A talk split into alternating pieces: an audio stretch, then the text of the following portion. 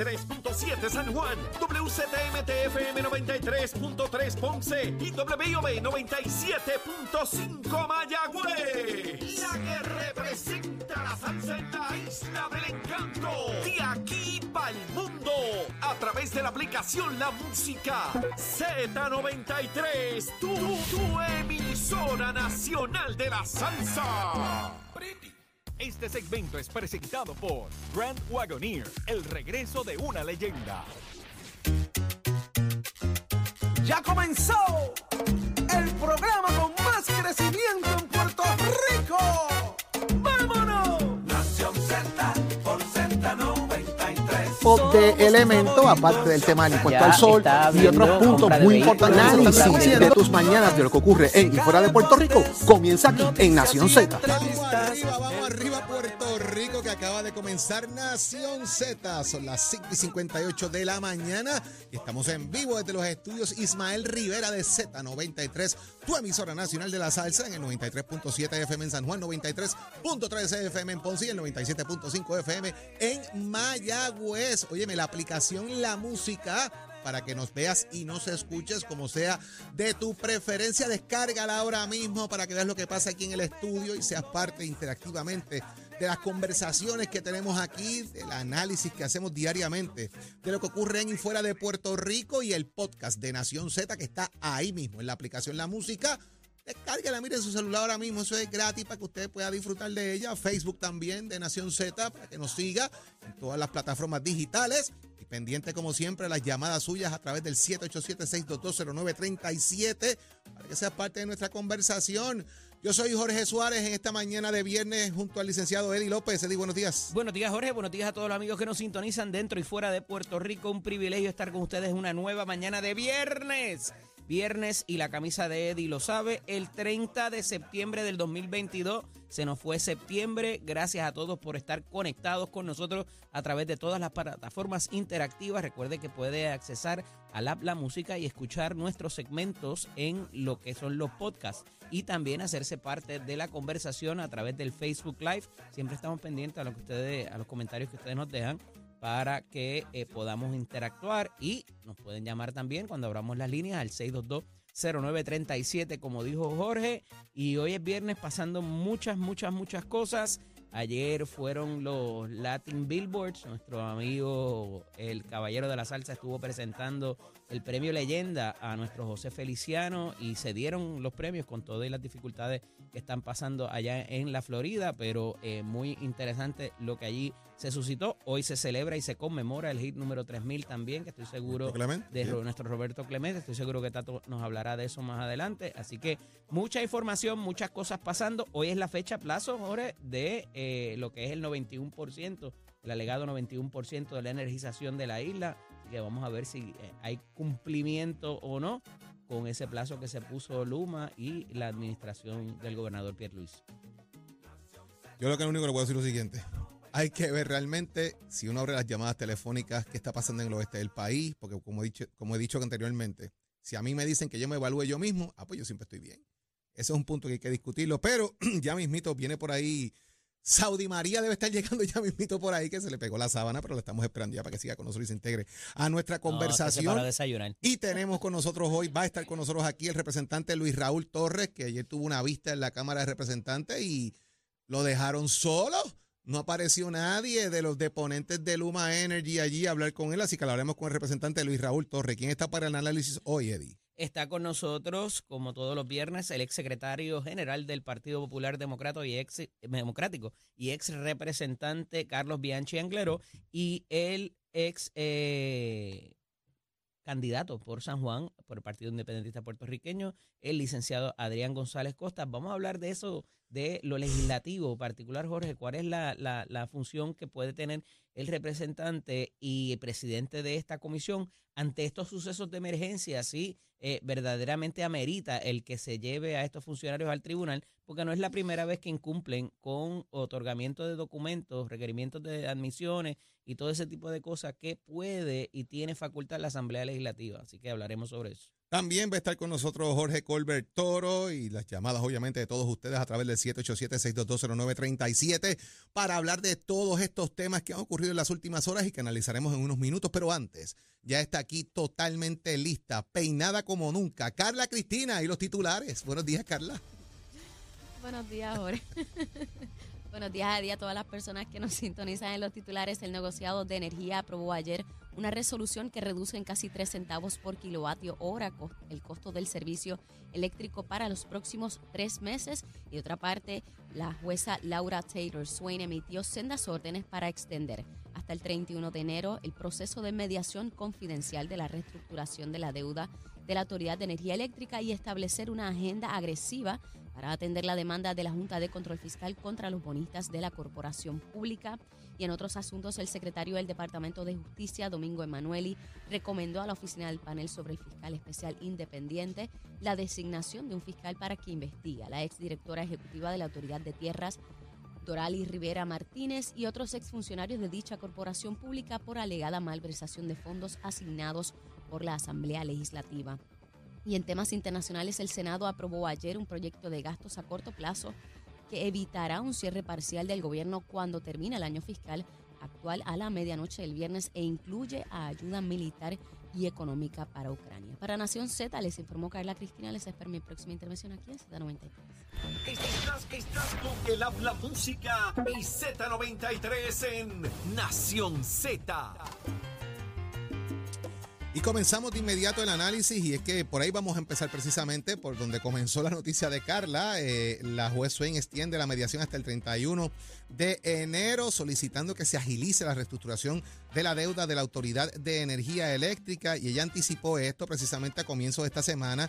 El pasado miércoles ella había dicho precisamente que, que había que trabajar esto y la juez ha dicho que va a extender esta mediación mínima, esa enmienda hasta, ¿verdad? Eh, lo que debe ser eh, para culminar con todo este proceso y lo que le está solicitando al equipo es que ordene la erradicación de un reporte o varios reportes que en cualquier momento durante la mediación para recomendar si el litigio va a continuar, el litigio que está pendiente continúa, se va a establecer en calendario eh, por la corte y qué debería pasar. Ahora, ¿cuáles pueden ser las implicaciones de esa determinación para lo que es el contrato de Luma eh, y la Autoridad de Energía Eléctrica?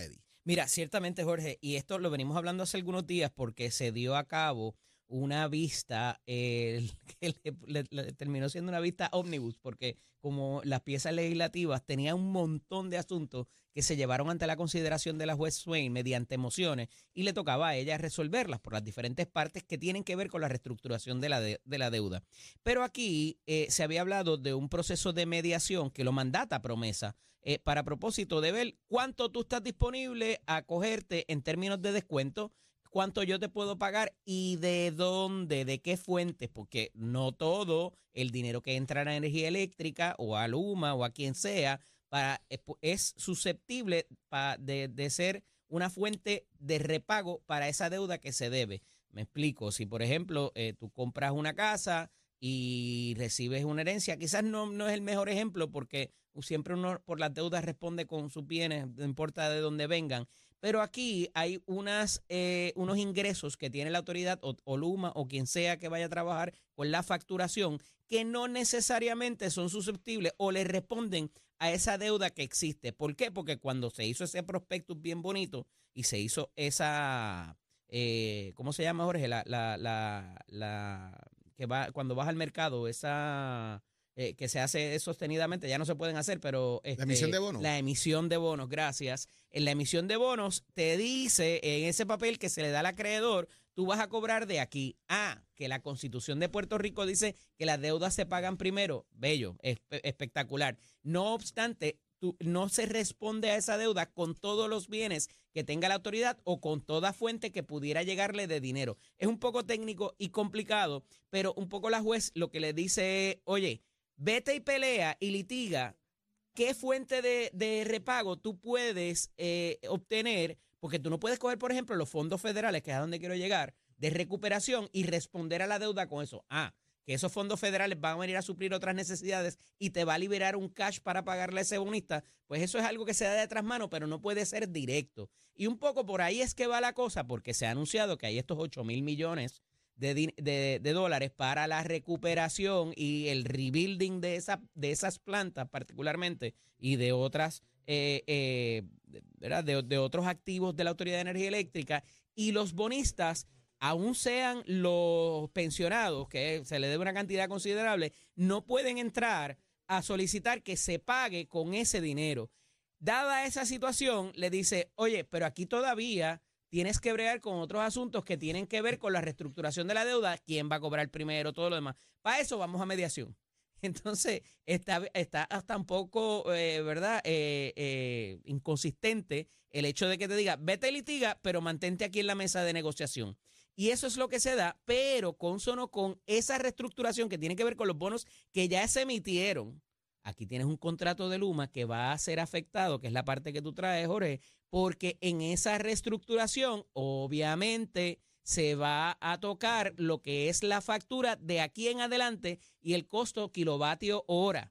Y va a incidir sobre eso y no se nos puede disparar porque ya con lo que se le debe a los empleados o a los ex empleados, los jubilados, va a coger un cantazo y eso es inevitable, el, el, el kilovatio hora, el costo del kilovatio hora. Entonces, adicional a esto, tenemos el contrato de Luma, que como sabemos es un contrato suplementario que se vence en noviembre. ¿Y qué tiene que ver eso una cosa con la otra, el contrato de Luma? Pues que el contrato suplementario, ese que se acaba ahora, antes de entrar el contrato por los 15 años, tiene que, des- eh, dice ahí que tiene que terminarse la reestructuración de la deuda. La reestructuración de la deuda no se va a acabar en un mes o en dos meses que quedan. Va a tener que eso enmendarse, esa cláusula enmendarse. Y un poco el por eso es que el gobernador dice, y, y otros, ¿verdad? Otros voceros de él, dicen, oye, hay que bregar con esto y Luma es quien puede decidir si se va o se queda y si va y cómo va a hacer esa transición que no ha quedado del todo claro tampoco. Entonces, estamos hablando de reestructuración, estamos hablando de las fuentes de repago de los bonistas y estamos hablando de qué va a pasar con el contrato suplementario y al final del día, cuánto nos va a costar el kilovatio hora por todo esta todo todo lo que cuesta estos procesos que la juez está enviando. Y verá, en síntesis, eh, eso es lo que está pasando, pero nuestra necesidad más inmediata, me parece, Jorge, es saber o la incertidumbre de lo que pueda pasar con el contrato, si se va a firmar un segundo contrato suplementario, si como quiera se va a proceder a la firma del contrato, que eh, por las cláusulas que existen no se podría. Eh, y, esa, y esa parte quedó un poco en el aire y me parece que por eso es que la juez está como que ace- acelerando la cosa esta de vamos a, vamos a cuadrar de dónde tú vas a cobrar y si puedes cobrar de esa fuente, de ahí nos movemos al descuento que vas a coger y de ahí bregamos con lo que va a pasar de la operación, con la operación de la autoridad. Y seguimos con la Autoridad de Energía Eléctrica porque fíjese que ayer sale un anuncio de que eh, el negociado de energía pre- establece que debe haber una reducción de 2.79 centavos el kilovatio, lo que significa 23 dólares eh, a un consumidor promedio de energía en Puerto Rico. Eh, esto debido a la baja en el petróleo eh, y otros elementos adicionales. El kilovatio hoy está en 30.28, bajaría a 27.59. Y era hora de que alguna medida se estuviese tomando en consideración esto, porque según aumenta el petróleo y no suben los gastos, según baja debe ocurrir lo mismo. Y es una crítica que se ha hecho constantemente. La pregunta entonces que queda sobre el tapete. Esto obviamente es para eh, los meses hasta que culmine el año, ¿verdad? Hasta, hasta diciembre. ¿Tendrá el aval de la Junta de Supervisión Fiscal esta propuesta? Ya se discutió con el gobernador, el gobernador va a defender esta propuesta. ¿Qué va a pasar eventualmente con la gente que también se quedó sin energía? Eh, que ya se está hablando nuevamente de que den unos días extra y que, no, y que haya una exención como lo hizo la Autoridad de Acueducto y Alcantarillado por parte de Luma Energy. Así que nuevamente está sobre el tapete atender el costo de- de- de lo que significa para nosotros los consumidores eh, pagar la energía eléctrica. ¿Vendrá ese alivio? Ojalá así sea y lo tengamos, Achero, que falta nos hace. Mira, Jorge, eh, de nuevo tenemos que retrotraernos a lo que fue el plan de ajuste de la deuda para propósitos de lo que fue el gobierno central. A pesar de que ambas corporaciones, la del agua y la de la luz, son corporaciones públicas que deberían tener sus propios fondos, ¿verdad? Y funcionan distinto a quizás el Departamento de Asuntos del Consumidor, Departamento de la Familia o cualquier otra dependencia de educación. Pues aquí tú tenías, tú tienes unas eh, prerrogativas ya o una, unos, unos establecidos, ¿verdad? Mediante contrato de que se hicieron estos estudios que decían cuánto iba a cobrar cada corporación de esas, ¿verdad? Y no puedes cambiarle un punto ni una coma porque se redujo unos activos del gobierno para poder pagar la deuda que debíamos y tú no puedes trastocar eso, ni un punto ni una coma, vuelvo y repito, porque estarías alterando ese acuerdo de reestructuración que se hizo. Y la Junta de Supervisión Fiscal, cada vez que se ha variado un punto, una coma, eh, cuando los peajes, cuando la cuestión de la crudita eh, y muchas otras instancias que quizás no sea tan cuantificable, ¿verdad? Y tan transparente, eh, ellos se sostienen en que eso incidiría en el plan de ajuste y que por tanto no se pueden hacer asuntos de política pública porque vamos a dejar de cobrar un dinero. Fíjate que aquí tenemos que ver el timing porque el anuncio que hace Praza, la Autoridad de Acueductos y Alcantarillado, en días pasados, donde se le iba a dar un break a la factura de esa persona por lo que dejó de consumir. Acuérdense que eh, no necesariamente si el servicio se da va a pasar por el metro o debería ser así. Igual con la, eh, con la, con la eh, tarifa de energía. Debería ser por lo que usted consume. Hay estimados, hay contadores que no funcionan bien. Usted póngale, ¿verdad? La, la, la, la, razón por la cual sea. Entonces aquí lo que se está ofreciendo es ese alivio basado en lo que es la emergencia que estamos viviendo y la, eh, ¿verdad? la incapacidad de mucha gente en poder generar y operar de manera regular. Eh, y digo, y no es incapacidad porque la gente quiera, es porque hay otras condiciones. Porque no es que solamente usted tenga luz en su casa, es que no va a poder trabajar, no va a poder generar lo que usualmente eh, usted eh, genera, ya sea por comisiones, por propinas, por lo que sea. Y considerando eso, es que se trata, se anuncia estos alivios. Y yo estoy de acuerdo, Jorge, y lo hablaba contigo ayer en la tarde, que debería venir una posición oficial de la Junta de Supervisión Fiscal como han hecho con el fondo de emergencia y como han hecho en otras instancias en esta emergencia, para propósitos de decir, pues mira, sí, vamos a permitir ese alivio, no vamos a permitir ese alivio, va a incidir obviamente en la línea del gobernador eh, y pues evidentemente va a trastocar el ajuste de la deuda y lo que le estamos o lo que le pagaríamos a esos bonistas eh, para una vez se, eh, se reestructure y se haga el descuento. Así que eh, me parece que vamos a seguir viendo esta inserción de la Junta en diferentes aspectos y este no va a ser uno de ellos y pudiera haber en un strike down y dijo, no, aquí no, nada. Se le va a seguir facturando como usted consumió. El asunto de eh, el petróleo es muy importante porque lo estamos viendo y significativo en la, en la bomba de gasolina y no necesariamente por la crudita, sino porque el costo del barril de petróleo está bajando, pero no lo vemos en la factura eh, eh, si nos abstraemos y nos salimos de lo que es este, este periodo de emergencia. Así que hay muchas cosas ahí que lo tiene que manejar el negociado y finalmente de decir, mira, hay alivio, no hay alivio, obedece a la baja de petróleo, obedece a que va a haber una concesión por razón de lo que eh, la gente está viviendo eh, y, va a tener que clarificarse en los próximos días porque obviamente hay una factura que no la va a ver ahora, la va a ver el mes que viene cuando le facturen o no le facturen o le concedan o le descuenten o se haga lo que se haga.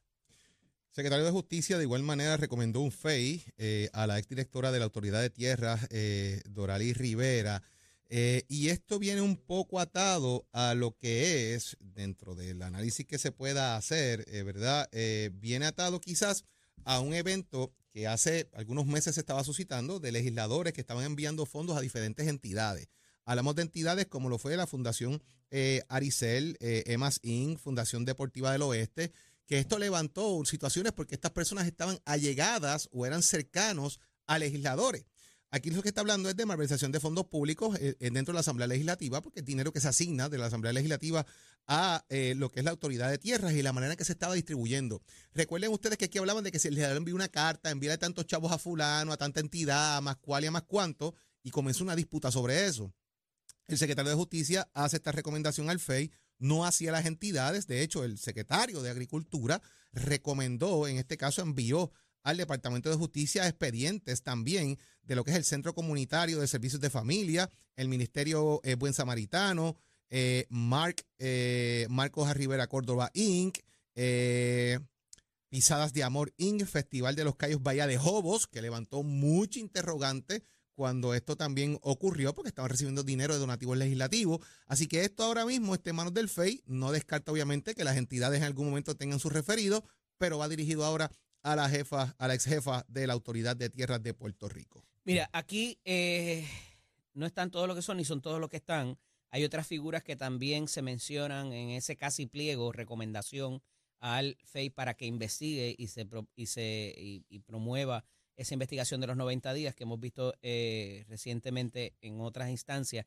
Pero aquí, como muy bien trae Jorge, aquí al final del día es una inconsistencia de ley que detectó el propio secretario de Agricultura y hizo sus eh, movidas, eh, destituyó como presidente de la Junta de la Autoridad de, Tierra a la titular, porque hay un desfase legislativo en cómo está escrito y también reglamentario al final del día de cómo se hacen las asignaciones para ese fondo, eh, que son unos dineros que se recogen, ¿verdad?, de unas partidas que se mandata por ley, pero cómo finalmente se desembolsa y qué se le exige a esa persona o a esa entidad a la cual se le desembolsa. Y eh, evidentemente eh, dentro de lo que es el deber de fiducia de cualquier titular de agencia, debió haber dicho, pues mira, si la ley no me exige esto, esto y lo otro, yo creo que a esa persona mínimamente yo le debería poner en el contrato eh, si se dedica a eso, si de alguna manera, cómo, cómo se va a fiscalizar la utilización de esos fondos y no simple, sencillamente porque me llegue una carta del legislador, que el legislador obviamente va a recomendar porque hace un trabajo político, pero de ahí en adelante, ¿qué va a pasar con esos chavos? ¿Cómo se van a utilizar? ¿Cuáles son las la, facetas de, de las etapas y todo? A falta de eso, vas a tener un problema porque te va a levantar el contralor, te va a levantar otra. Y entonces al final del día, ah, no, es, es, que la ley es así y eso es lo que me exige la ley, yo no voy a hacer más nada. Y de momento surgió unas cantidades astronómicas de dinero a unas entidades que no se dedicaban, para lo cual el dinero estaba asignado, pero se les desembolsó. Y me parece que, nuevamente, hay que revisitar esto legislativamente y reglamentariamente dentro de la agencia, que es quien desembolsa el dinero. Esto no es ciencia de física cuántica. Esto se hace actualmente en otros renglones, en otras partidas que legislativamente están destinadas a eh, ayudar a estas y otras entidades de sin fines de lucro y demás eh, y, pudieran utilizarse. Ya los, el modelo reglamentario mínimamente está ahí. Mire, vaya y búsquelo y dígale, ok, yo te voy a desembolsar X cantidad de dinero, pero me tienes que cumplir con uno, dos, tres, cuatro y el A, la B, la C. Todo tiene, eh, tienes que estar en cumplimiento porque al final del día, más allá de lo que diga el legislador o lo que manda el legislador o lo que recomienda el legislador, que cuidado ahí también con, con esa línea, pues tú tienes que cumplir con unas exigencias eh, de fiducia que no están escritas en la ley, pero contra se cae de la mata. Y entonces, si tienes un trabajo político behind the scenes también, pues se complica más. Y como que digo, y como te decía al principio, Jorge, aquí no es solamente el titular de la agencia, hay unos segundos o terceros mandos dentro de la autoridad de tierra que parecería, por la información que trasciende cuando el secretario de Agricultura hace la queja original y destituye a la titular de la agencia, que también eran los que estaban haciendo ese, esa labor que no era eh, de mucha fiducia. Y encima de eso, todavía nos queda, ¿verdad? Un poco, aunque lo discutiremos un poco más adelante, la renuncia del vicealcalde de San Juan, que yo levanto bandera sobre eso porque es una razón particular, pero a mí me parece que el tiempo dirá cuál es la razón real de esa renuncia. Como, cuando el FEI decide no eh, eh, archivarte los cargos, es porque viene, viene algo más por ahí. mis reservas con eso y me parece que en algunos meses veremos la razón real de esa renuncia. Mira, y Biden puede que llegue el lunes, supuestamente. Eh, bueno, él dijo que viene para acá, no sé qué coja para Luisiana, tú sabes que él tiene problemas ahí. Pero nada, aquí está. Oye, acaba de llegar, señoras y señores. Se une a Nación Z.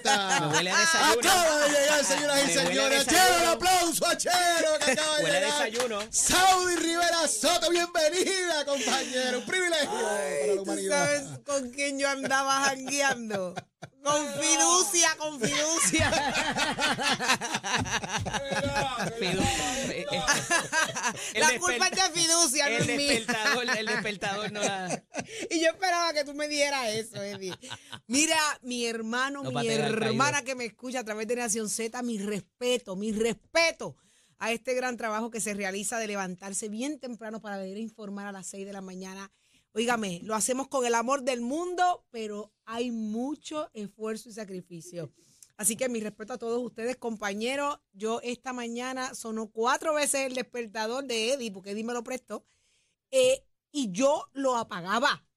Y yo consciente lo apagaba. A las 5 y 29 de la mañana le mando un mensaje a Nicole. ¡Nicole! ¡Me acabo de levantar! Oye, no podía. O sea, es una cosa que ya el cuerpo pues no puede contra el viernes. Estoy explotada, pero no me detienen para el mejor análisis. Y es el de Nación Z. Aquí estamos tempranito en la mañana. Eh, Jorge me- de, de castigo me pidió que tenía que traer el desayuno hoy. Así que, Achero, saca tu lonchera, que en la lonchera tuya debe haber. Te compro la lonchera hoy, que parte guineo, manzanas, peras y conflay, porque tú tienes de todo ahí. Pero vamos de inmediato a Tato Hernández a ver si me libero un poco de la vergüenza que tengo. Buenos días, Dímelo, Tato, Tato. Hernández. Somos Deporte. Muy buenos días, muy buenos días, muy buenos días muchachos para todos en el estudio. Es un día importante para el pueblo de Puerto Rico. Así que vamos a estar hablando de eso. Pero primeramente pues vamos a empezar en orden. Vamos a hablar que las cosas están arreglando. Ya el Clásico Mundial de Béisbol tiene oficialmente a su gerente general, Joy Sola, quien fuera escucha o scout de los Astros de Houston por 15 años. Ayudó en la firma de Carlos Correa. Como todos sabemos, hemos tenido mucha controversia para formar este equipo. La mentalidad de este nuevo dirigente, pues de este nuevo gerente general es poner fuerte este equipo. Esas molestias, esas heridas pasadas, eso todo hay que olvidarlo. Hay que caminar juntos, todos en la misma página para hacer brillar el Team Rubio. Amén, que así sea. Mientras tanto, la Federación de Béisbol de Puerto Rico nombró como dirigente al que ya conocemos del Team Rubio. Se llama Yadiel El Marciano Molina, que en los últimos dos años estuvo con este en este clásico, fue el capitán y el alma y corazón de este equipo y el de la idea de pintarse todo el pelo de rubio. Alegadamente, pues se da a conocer que supuestamente el presidente lo quería nombrar a la cañona por unos favores y unas cosas, eso es cosa del pasado. Eso es cosa de que allá eso se habla. Yadiel va a ser el dirigente. Aunque muchos pueden opinar que Igor González, como tanto José Espada u otros pudieran tener mejor oportunidad o tienen más experiencia, aquí hay un dato importante. Si hay alguien que se ha fajado por este equipo, si hay alguien que le ha dado todo por este equipo, por los jugadores, los ha reunido, lo ha puesto a caminar todos juntos, se llama Yadiel el Marciano Molina. Que a lo mejor no tenga una experiencia súper grata, sí la tiene, detrás del plato.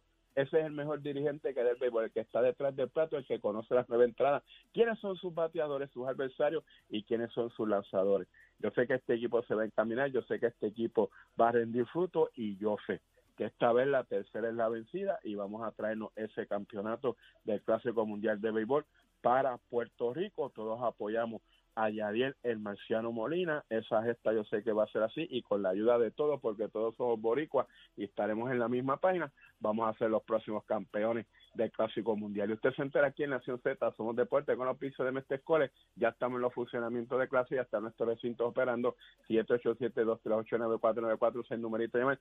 Si usted todavía no se puede comunicar, no puede llegar al colegio, de una llamadita, deje un mensaje aquellos que están en la matrícula para el mes de noviembre, que ya se está acercando por ahí, pueden pasar por el recinto o pueden enviar mensaje de texto a este mismo número 787-238-9494. Señor Achero, prepare el desayuno, señor, llévatelo, señor. Únicos enviándote gratis la licencia del auto. Al renovar tu marbete, escoge ASC.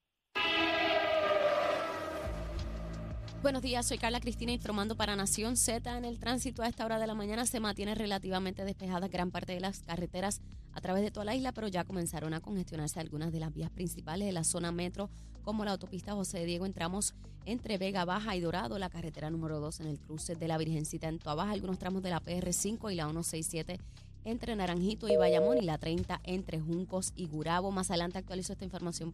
Ahora pasamos con el informe del tiempo. El Servicio Nacional de Meteorología nos informa que hoy tendremos un cielo mayormente despejado, excepto en las áreas del sur y sureste, donde en horas de la mañana pudiéramos ver algunos aguaceros, ya en horas de la tarde La actividad de lluvia se moverá hacia el norte de la isla con posibilidad de tronadas fuertes y rayos frecuentes que pudieran provocar inundaciones urbanas y de riachuelos con las crecidas en los ríos, además de deslizamientos de terreno. Los vientos estarán mayormente del sur, moviéndose alrededor de 10 millas por hora con ráfagas más fuertes cerca de las tronadas, mientras que las temperaturas altas pudieran alcanzar los 90 grados en las áreas más bajas y los 80 grados en las zonas más elevadas. Se espera que esta humedad aumente para mañana sábado y también durante el domingo con vientos continuando del sur. Más adelante les comparto el pronóstico marítimo para Nación Z. Les informó Carla Cristina. Les espero mi próxima intervención aquí en Z93. Próximo. No te despegues de Nación Z. Próximo. Próximo eres tú a través del 6220937. Queremos escucharte hoy viernes. ¿A, cuántos días ya van? Eh, casi, casi mañana se cumplen eh, 14 días, ¿no? Aproximadamente del paso de, Fiona. Ya lo llevan 14 días. Sí, bueno, sábado. Sábado a sábado, son 14 días aproximadamente. eh, pero ¿cómo estás tú? ¿Cómo, ¿Cómo estás enfrentando la situación? 622-0937. Al regreso de la pausa, llévatelo a Chero.